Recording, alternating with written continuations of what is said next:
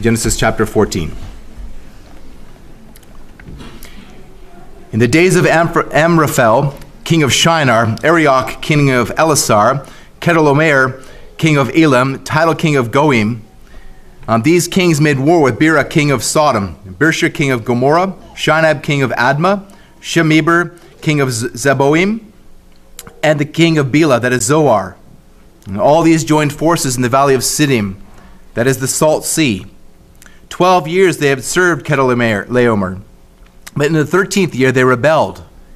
In the fourteenth year, Chedorlaomer and the kings who were with him came and defeated the Rephaim in Ashtaroth, Karnaim, the Zuzim in Ham, the Emim in Shaveh Kiriathaim, and the Horites in their hill country of Seir as far as El Paran on the border of the wilderness. Then they turned back and came to En Mishpat, that is Kadesh. They defeated all the country of the Amalekites and also the Amorites who were dwelling in Hazazon Tamar. Then the king of Sodom, the king of Gomorrah, the king of Admah, the king of Zeboim, and the king of Bela, that is Zoar, went out, and they joined battle in the valley of Siddim with Chedorlaomer, the, the king of Elam, Tidal, king of Goim, Amraphel, king of Shinar, and Arioch, king of Elasar, four kings against five. Now the valley of Siddim was full of bitumen pits, and all the kings of Sodom and Gomorrah fell or fled. Some of them fell into them, the rest fled into the hill country. So the enemy took all the possessions of Sodom and Gomorrah and all their provisions and went their way. They also took Lot, the son of Abram's brother, who was dwelling in Sodom, and his possessions and went their way. And then one who had escaped came and told Abram the Hebrew, was, who was living by the oaks of Mamre, the Amorite, brother of Eshcol and of Aner. These were allies of Abram. When Abram heard that his kinsman had been taken captive, he led forth his trained men born in his house, 318 of them, and went in pursuit as far as Dan. And he divided his forces against them by night, he and his servants, and defeated them and pursued them to Hobah, north of Damascus. Then he brought back all the possessions, and also brought back his kinsman Lot with his possessions, and the women and the people. After his return from the defeat of Chedorlaomer, and the kings who were with him, the king of Sodom went out to meet him, the valley of Shaveh, that is, the king's valley. And Melchizedek, king of Salem, brought out bread and wine. He was priest of God Most High. And he blessed him and said, Blessed be Abraham, be Abram by God Most High, possessor of heaven and earth. And blessed be God Most High, who has delivered your enemies into your hand. And Abram gave him a tenth of everything. The king of Sodom said to Abram, Give me the persons, but take the goods for yourself. But Abram said to the king of Solomon, I've lifted my hand to the Lord, God Most High, possessor of heaven and earth, that I would not take the thread, take a thread or a sandal strap or anything that is yours, lest you should say, I have made Abram rich. I will take nothing but what the young men have eaten, and the share of the men who went with me. Let Aner, Eshcol, and Mamre take their share. This is the word of the Lord. Please be seated. And let's pray again together. Almighty God, as we look at this passage of Scripture, we see names and places that are foreign to us. Lord, we see battles, we see, we see kings, we see priests. Lord, we see concepts that, that, that at, first glance appear to be distant from us and, and seem to have very little in the way of application to us. But Lord, this as part of the whole counsel of your word has very real and very direct and very important application for us. Lord, as we too face a battle, not like the battle that, that, that Abram faced in, against physical forces, but a much more dangerous, eternal, and spiritual battle. And so, Lord, as your people who are called by your name, we pray that you would help us to see the battle for what it is. Lord, that you would help us to see and that you would help us to flee to you for the victory that can only be achieved in you. We ask this in the mighty name of Jesus Christ, the only Savior. Amen. Well, last week we saw Abram back in the promised land after his disastrous foray into Egypt, where he had, in an act of cowardice and faithlessness, put his wife's purity in danger in order to save his own skin from Pharaoh. Yet God had protected Abram and, and Sarai by afflicting Pharaoh and his household with great plagues. Pharaoh gave Abram many riches, but nonetheless, Abram was shamed by being banished from Egypt. And so in chapter 13, back in the promised land, Abram went back to between Bethel and Ai, where he had first made an altar, and there he called on the name of the Lord, demonstrating full repentance, going back to where he had first stepped off the path. And he further demonstrated repentance when, when conflict arose between, between his herdsmen and the herdsmen of Lot over the, the grazing land for their flocks and herds.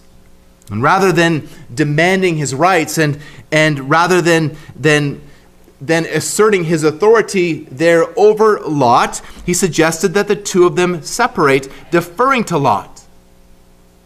And in faith, allowing Lot to choose which piece of land that he wanted the promised land or the, the apparently more fertile Jordan Valley. Abraham there was demonstrating faith in the faithfulness of God. He, he sees with the eyes of faith and doesn't feel that he, he needs to grab what, what seems to be more fruitful because he knows that God has, has promised him a bountiful seed in the promised land. But Lot, in contrast to Abram, selfishly and foolishly chose the Jordan Valley. Lot, Lot pitched his tent, we're told, towards Sodom, whose inhabitants were wicked, great sinners against the Lord. And so, chapter 14 continues this contrast between Abram and Lot in what is the second of, of three Abram Lot stories. But as the, the contrast continues, there are more characters who are now brought into the picture. And, and their behavior and, and Abram's response to them further reveals the, the conflict between the seed of promise and the seed of rejection. As the chapter begins, war breaks out. This is the first time in the Bible that military conflict is mentioned. It's the first Middle Eastern conflict in a region that, that has seen more warfare probably than anywhere else on earth. That, that continues to this day. And even at this moment, there is, is war brewing in that region. But behind this battle, this battle that, that, that, that Abram is brought into, there's a more important spiritual battle the battle in Abram's heart. This passage, Genesis 14, is, is really one of the, the few passages in the, the Toledot of, of Terah, the narrative that describes Abram, in which the Lord does not speak directly, but as we'll see, the Lord is, is certainly present, strengthening Abram and blessing Abram, giving him victor, victory over his enemies and victory over temptation. That's really the, the central message of Genesis 14. It applies to us as well. God gives his people victory over their enemies and over temptation. So in this, in this chapter, there's, there's three main scenes, three scenes in this narrative. In verses 1 to 12, Sodom is defeated and Lot is captured. In verses 13 to 16, Abram rescues Lot. And then verses 17 to 24, two kings visit Abram. So, first of all, Sodom is defeated and Lot is captured in verses 1 to 12. As the chapter begins, we're, we're told that, that an, an eastern alliance of, of four kings, led by Chedorlaomer, king of Elam, make more with five vassal kings of the Jordan Valley because they had rebelled by refusing to pay tribute. For, for 12 years, these, these cities, these five cities of the Jordan Valley, had been forced to pay tribute to Chedorlaomer. And they rebelled in the 13th year. And so in the 14th year, Chedorlaomer forms an army and comes against them. He marches against them. The Eastern Alliance included Amraphel, king of Shinar, Arioch, king of Elasar, Chedorlaomer, king of Elam, Tidal, king of Goim. And, and none of these kings, though they can't be identified uh, apart from the biblical record, we can tell uh, from, from the names uh, Chedorlaomer and his allies that this is an international conflict. That This is a, a multinational group that, that has, has gathered together to fight against the, the cities of, of the Jordan Valley. You might recognize uh, the, the Elam, the name Elam, where Chedorlaomer is from. It's the name of one of Shem's sons. And it's, it's the name of, of also, it's, it's the, we know that um, it's part of, of ancient Persia, of, of modern Iran. Shinar probably sounds familiar to you. The, the city of, of Babylon was, on the, was in Shinar. Shinar. So, so on the one side, these are, these are the eastern, these eastern kings who are marching all the way to the promised land to make war. And so when we have the, these other side, these, this, this um, consortium of, of five kings of the, of the Jordan Valley, again, there's, there's no record of them in, uh, apart from what we find here in the Bible. Bera, king of Sodom, Birsha, king of Gomorrah, Shinab, king of Admah, Shemeber, king of Zeboim, and the king of Bela, that is Zoar. It's interesting and appropriately that the, the king of Sodom's name, Bera, means in evil. His name means in evil. How's that, parents? For you name your, your child in evil. The king of, of Gomorrah was named Birsha, not much better. It means in wickedness. So we're getting a sense of, of, of the picture of, of, of what these, these men are like and what they represent. They were, they were likely small cities with relatively small armies. We project outward to, to Genesis um, 18 and 19. We're going to see that of these five rebel cities, only one, Zoar, will escape annihilation at the hand of God in Genesis 19. But even before that happens, they'll suffer. We see here these, these we've been talking about, about how the, the seed of the, of the woman, the seed of promise, is, is at war with the seed of Satan, with the seed of, of rejection of promise. But, but in the seed of, of rejection of promise, the, the seed of the serpent, they're at war with each other as well. They're at war with each other as well. And sometimes their conflict, or sometimes the, the people of God get embroiled into the, these, these worldly conflicts. So Chedorlaomer um, forms this coalition to crush the rebellion of these cities of the Jordan Valley. And then, with precise geographical detail, we see their, armor, their armies s- sweeping. Uh, they first they came eastward and they're sweeping southward uh, on what is known as the King's Highway, this, the same route that is traveled by the Israelites when they left Kadesh to go to Moab.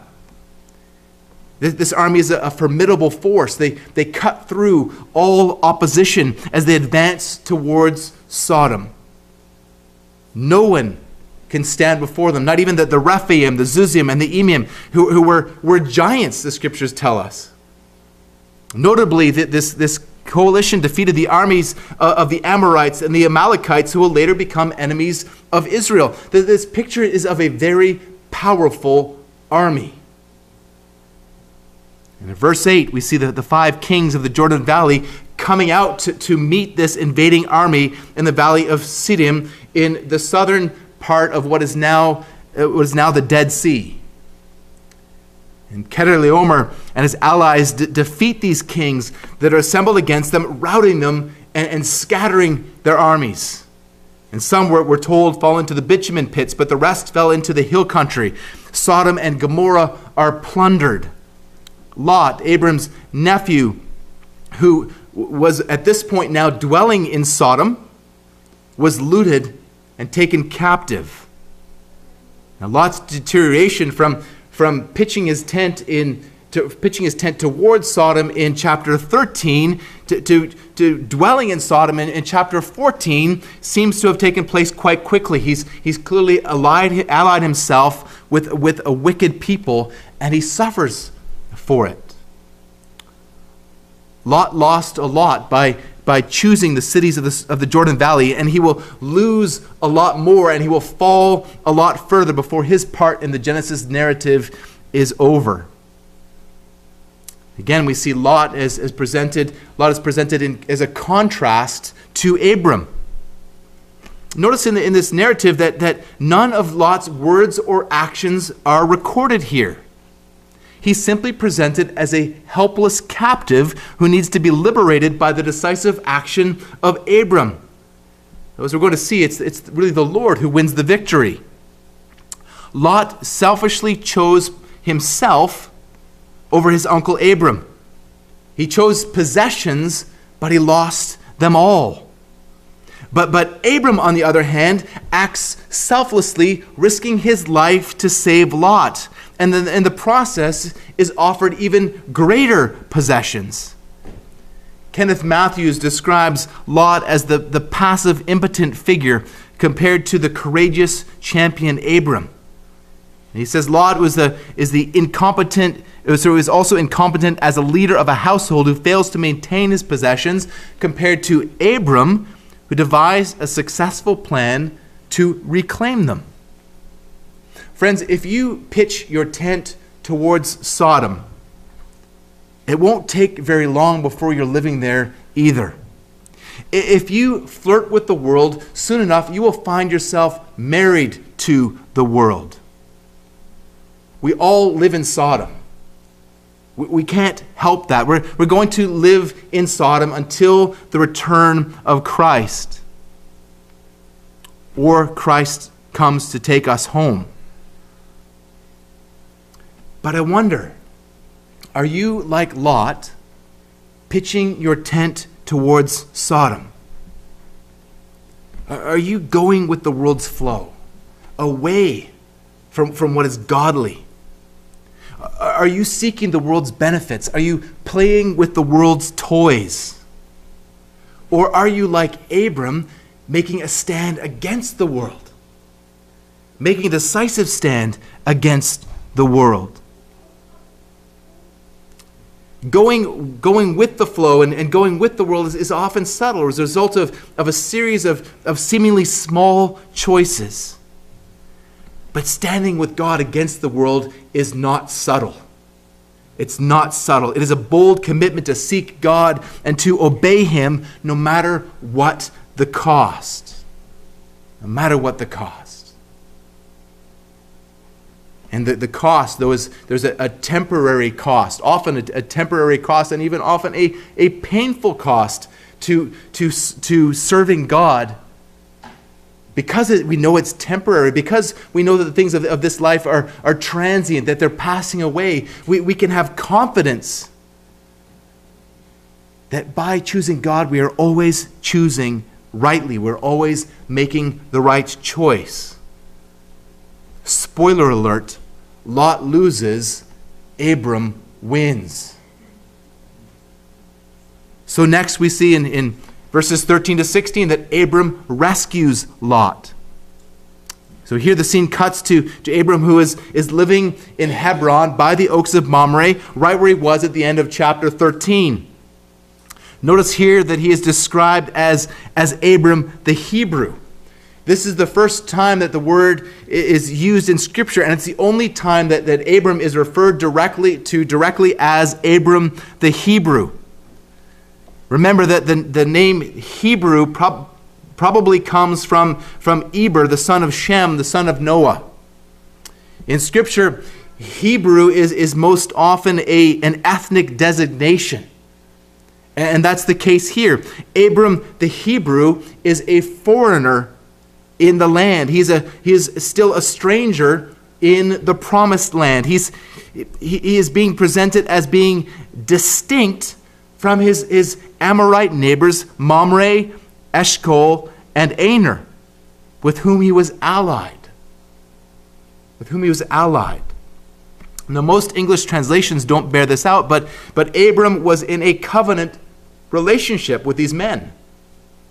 Abram was in a covenant relationship with them. And one of the escapees from, from the, the battle comes and, and tells Abram what has transpired.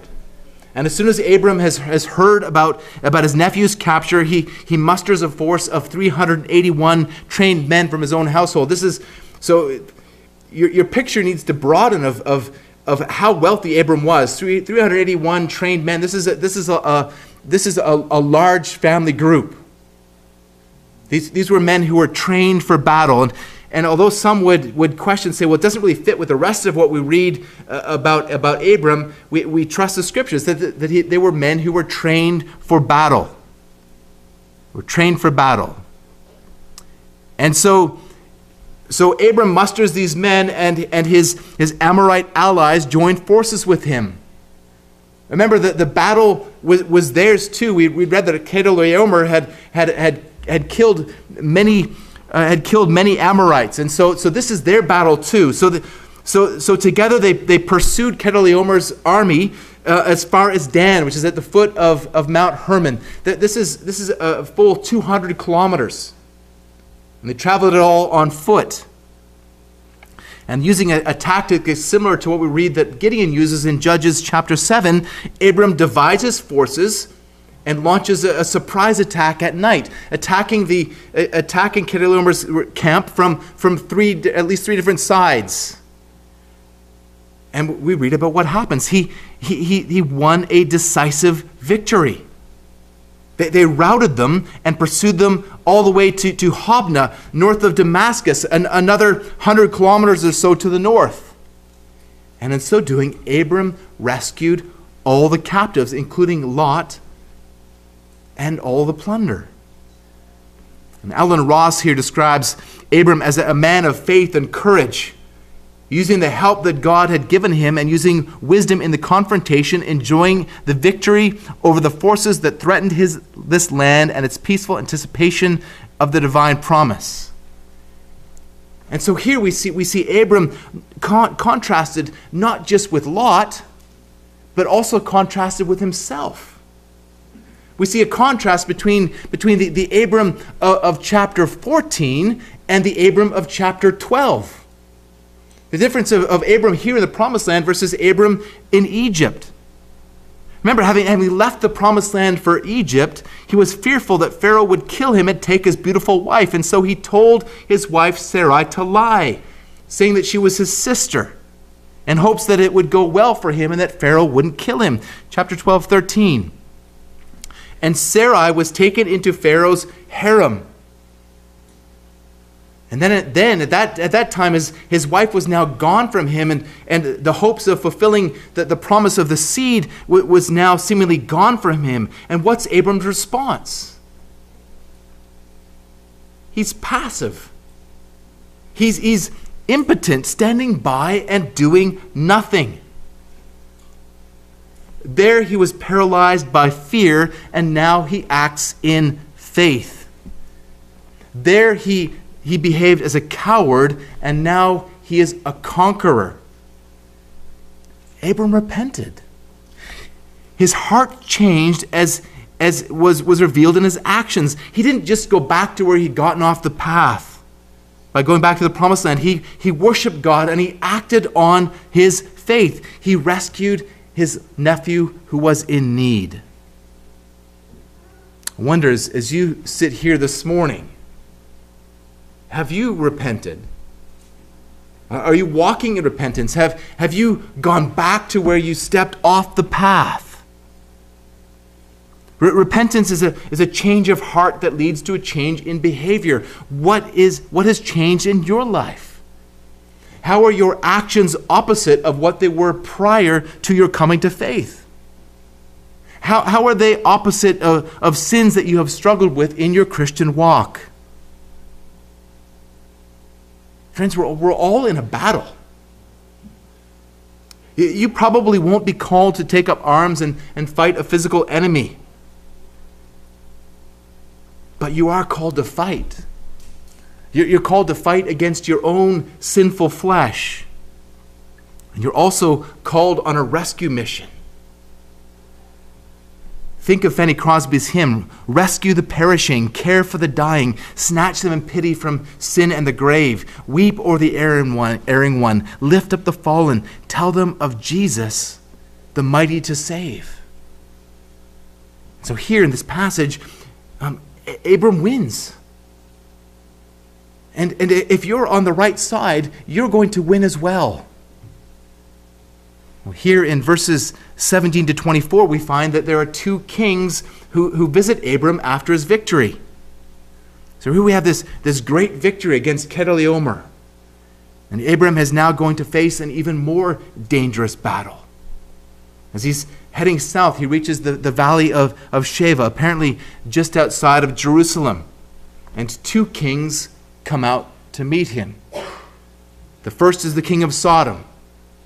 Remember that his, his name means in evil. Remember how, how the, the, the men of, of Sodom are described in Genesis 13 13 as, as, as very evil, as, as, great, as greatly wicked against God. And so the king of Sodom represents that. He represents that, that wickedness. And he comes out empty handed. But next we find Melchizedek, the king of Salem, and he brought bread and wine for Abram and his weary troops. Now, uh, I'm sure you're familiar with the name Melchizedek. We, we read about him earlier as Vince read the call to worship for us from Psalm 110. You can, can read about him extensively in, in Hebrews chapter 5 to 7. Who is this mysterious Melchizedek? Well, time is not going to uh, uh, allow us a, a detailed description of, of this enigmatic fig, figure that, that would really take an excursus of those passages but, but suffice it to, to say that, that Abram, it, it, from those passages, is presented as a type of Christ. He's a, he's a figure who serves as a metaphor pointing towards Christ. He, he resembled Christ. You could see from this passage that, that his name is, is Melchizedek, which, which means king of righteousness. He is said to be the king of Salem, the, the king of Shalom, the king of peace. And Salem almost certainly refers to Jerusalem, which you need to understand was at this time a, a pagan city, a Jebusite city. David was the first Israelite to, to king to sit on the throne of Melchizedek, and Christ is the last. Look at how Melchizedek is described. He was the, the priest of God Most High, the priest of El Elyon. This is the, the first time that the word priest is used in the scriptures. And, and here he is ruling as a priest king in this pagan city. With, with no visible relationship to the line of promise and, and none at all to the yet to be established Levitical priesthood. But somehow in this, this pagan city, Melchizedek served the one true God. Now, now, this presents all kinds of questions, questions that, that we don't have time to deal with here. If you, if you want to talk about that more, you got to come on Wednesday to our Bible study. We'll talk a lot more about it then. But, but Melchizedek was a true believer. Melchizedek was Abram's brother in the faith. And though Melchizedek was, was a priest, the, the bread and the wine that he speaks of here are, are not allegorical to the Lord's Supper because the New Testament does not pick up on that detail. They're simply refreshments. The, these men were, were hungry and thirsty after the battle, and so Melchizedek comes and serves them. But refreshments aren't all that he brings. Look at verses 19 to 20. And he blessed him. Melchizedek blessed Abram and said, Blessed be Abram by God Most High, possessor of heaven and earth. And blessed be God Most High, who has delivered your enemies into your hand. So Melchizedek blesses Abram. Melchizedek blesses God. Melchizedek is a priest of God Most High, and he blesses Abram by God Most High. Now, for Abram, the significance of the name El Elyon was, was the sovereign lordship of his God over creation and over the nations. God is the universal creator of all things, sovereign over all nations. He is the possessor of heaven and earth. He owns everything. He owns everything. This benediction runs horizontally, but it also runs vertically. Melchizedek then pronounces blessing on God Most High for Abram's victory. Well, what does it mean to, to bless God? Well, in this context, it means to, to recognize God's goodness as demonstrated in the bestowal of divine benefits to his people. And so here, Melchizedek is declaring that God alone holds the, the exalted place as the Lord of the universe. He is the one who, who delivers the armies of Chedorlaomer into Abram's hand. He gets the glory. Melchizedek, like the Levitical priests in Exodus, who, who serve as, as the primary agents of blessing in Israel, here is serving as an agent of, God, of Abram's blessing. Melchizedek is, is merely the agent, it is God who bestows the blessing. The priest is only the intermediary. Yet Abram gave Melchizedek a tenth of everything. He gave him a tenth of the spoils. And Hebrews 7 explains that, that Abram paid a tithe to him, which, which points to Melchizedek's superiority over Abram. Hebrews 7 7 reinforces this. It is beyond dispute that the inferior is blessed by the superior. Melchizedek, who is superior to Abram, blesses him. Abram submitted to Melchizedek. And this blessing that, that comes from Melchizedek helps prepare Abram for the battle that's coming next. Here we see that, that, that Melchizedek is a foil. He's a, a stark contrast to the king of Sodom, who, who, who says in verse 21 The king of Sodom said to Abram, Give me the persons, but take the goods for yourself. Again, remember the indictment of the, the men of Sodom in, in Genesis 13 13. Wicked, great sinners against the Lord remember what the king of Solomon's name, or the king of, uh, the, the king of Sodom's name means. He's a wicked man. And so his, his, his offer should be viewed with skepticism, extreme skepticism. We also need to remember what the Lord is about to do in Sodom.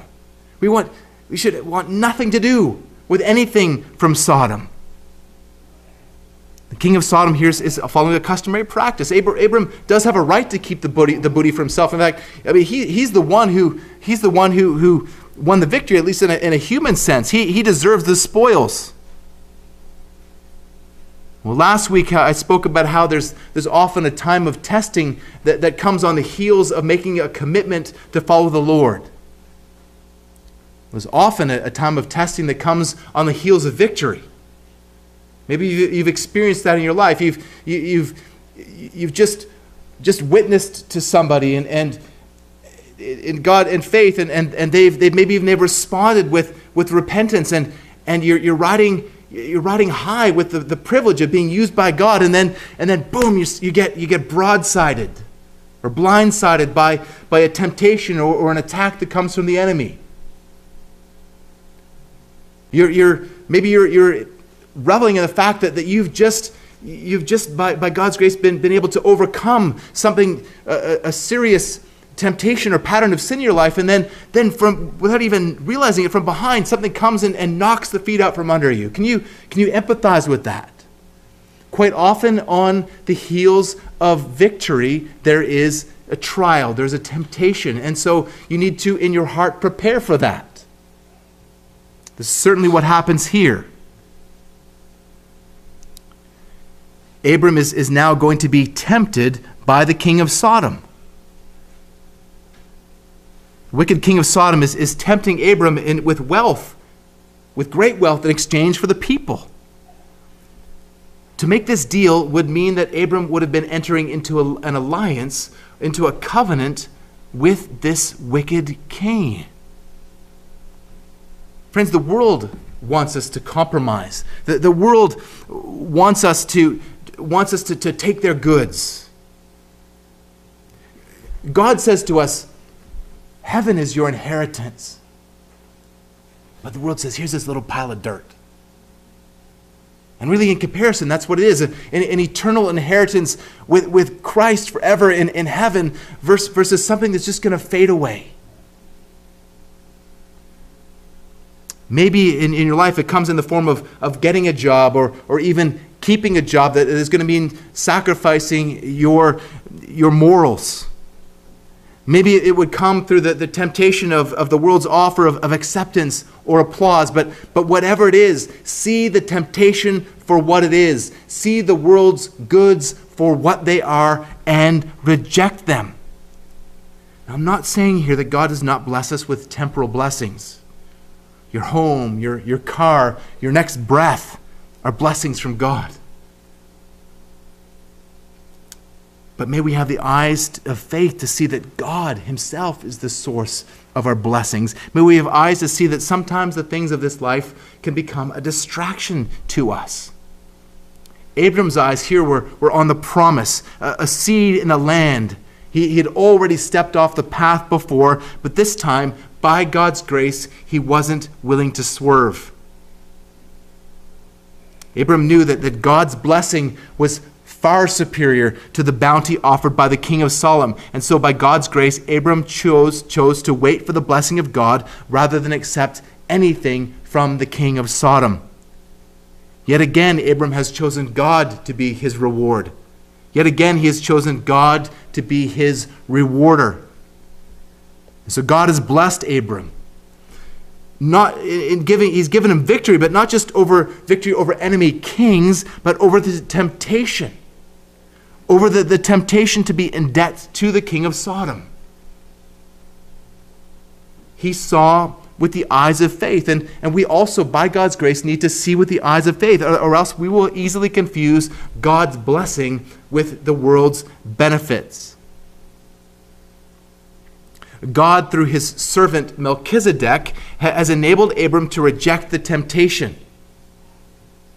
But Abram said to the king of Sodom, I have lifted my hand to the Lord God Most High, possessor of heaven and earth, that I would not take a thread or a sandal strap of any or anything of yours, lest you should say, I have made Abram rich. Abram sees the temptation for what it is, and he makes an oath to the Lord. Notice here how he's, he's using the covenant name for God, which you'll see as, as a, a large capital L with a, a, a smaller capital O R D. That means Yahweh. It's the covenant name of the Lord. Notice he, how he also uses, refers to God using the name that Melchizedek has just used God Most High, possessor of heaven and earth. And so we see how, how, how Melchizedek has been a means of grace in Abram's life, helping him and preparing him for the temptation. I wonder, have you ever had the, the opportunity to, to be blessed by a Melchizedek who has offered you, who has offered you refreshment, who has offered you uh, kindly and timely words from the Lord and, and, that has prepared you for a, a time of, of trial or temptation? I, I wrote in an email to to a, a friend of mine, to Steve Sconce, who who's many of you have met, for, for being for, and having that kind of role in my life. Who, who has done that for you? And who have you done that for? For somebody else? Have you, have you been a Melchizedek to somebody else, blessing them, offering them refreshment, offering them encouragement and counsel from God's word? Abram realizes that this temptation was also an attempt of this pagan pretender to take glory from God. If Abram had agreed to this deal, the king of Sodom would, would be able to take credit for Abram's blessing. Again, he says, I will not even take a sandal strap from you because I don't want anyone to say that this pagan king made me rich. Only the Lord my God will have this honor for himself. And so Abram, armed with Melchizedek's reminder, knew that he did not need or want anything from the king of Sodom. And his behavior here is further evidence of his thoroughgoing repentance. He, he's paying homage to, to the godly king and rejecting the wicked king. Yet again, we're seeing, we're seeing the Abram uh, of chapter 14 contrasted with the Abram of chapter 12. Remember, there he took gifts from the, the pagan king Pharaoh, but not this time. Not this time. I think we need to ask ourselves here is do we ever act like the king of Sodom, trying to, to rob God of his glory? T- telling stories that, that promote yourself or, or, or, stories that, that, that put down other people, stories in, in, in which you are the hero. Do you ever pridefully flaunt your spirituality, your, your Bible knowledge, or your, or your prayers, making, making yourself, try, trying to, to exalt yourself above the people around you? If you do that, and when you do that, because we all do it sometimes, you're acting like the king of Sodom acting like the king of Sodom. It's a temptation that we all face, wanting the glory for ourselves. I wonder where does the battle lie for you? Again, you're, not going to be called to, to take up arms and, and, and march against a, a foreign king.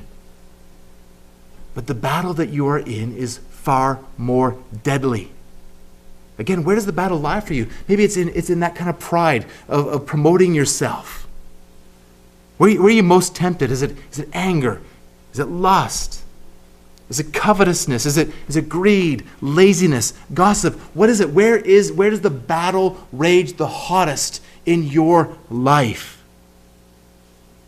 Our battle is spiritual.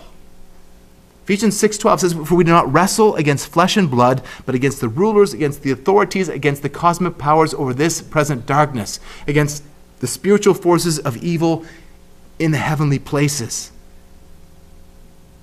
We are at war. We are, we are in a spiritual war. And it's a deadly war.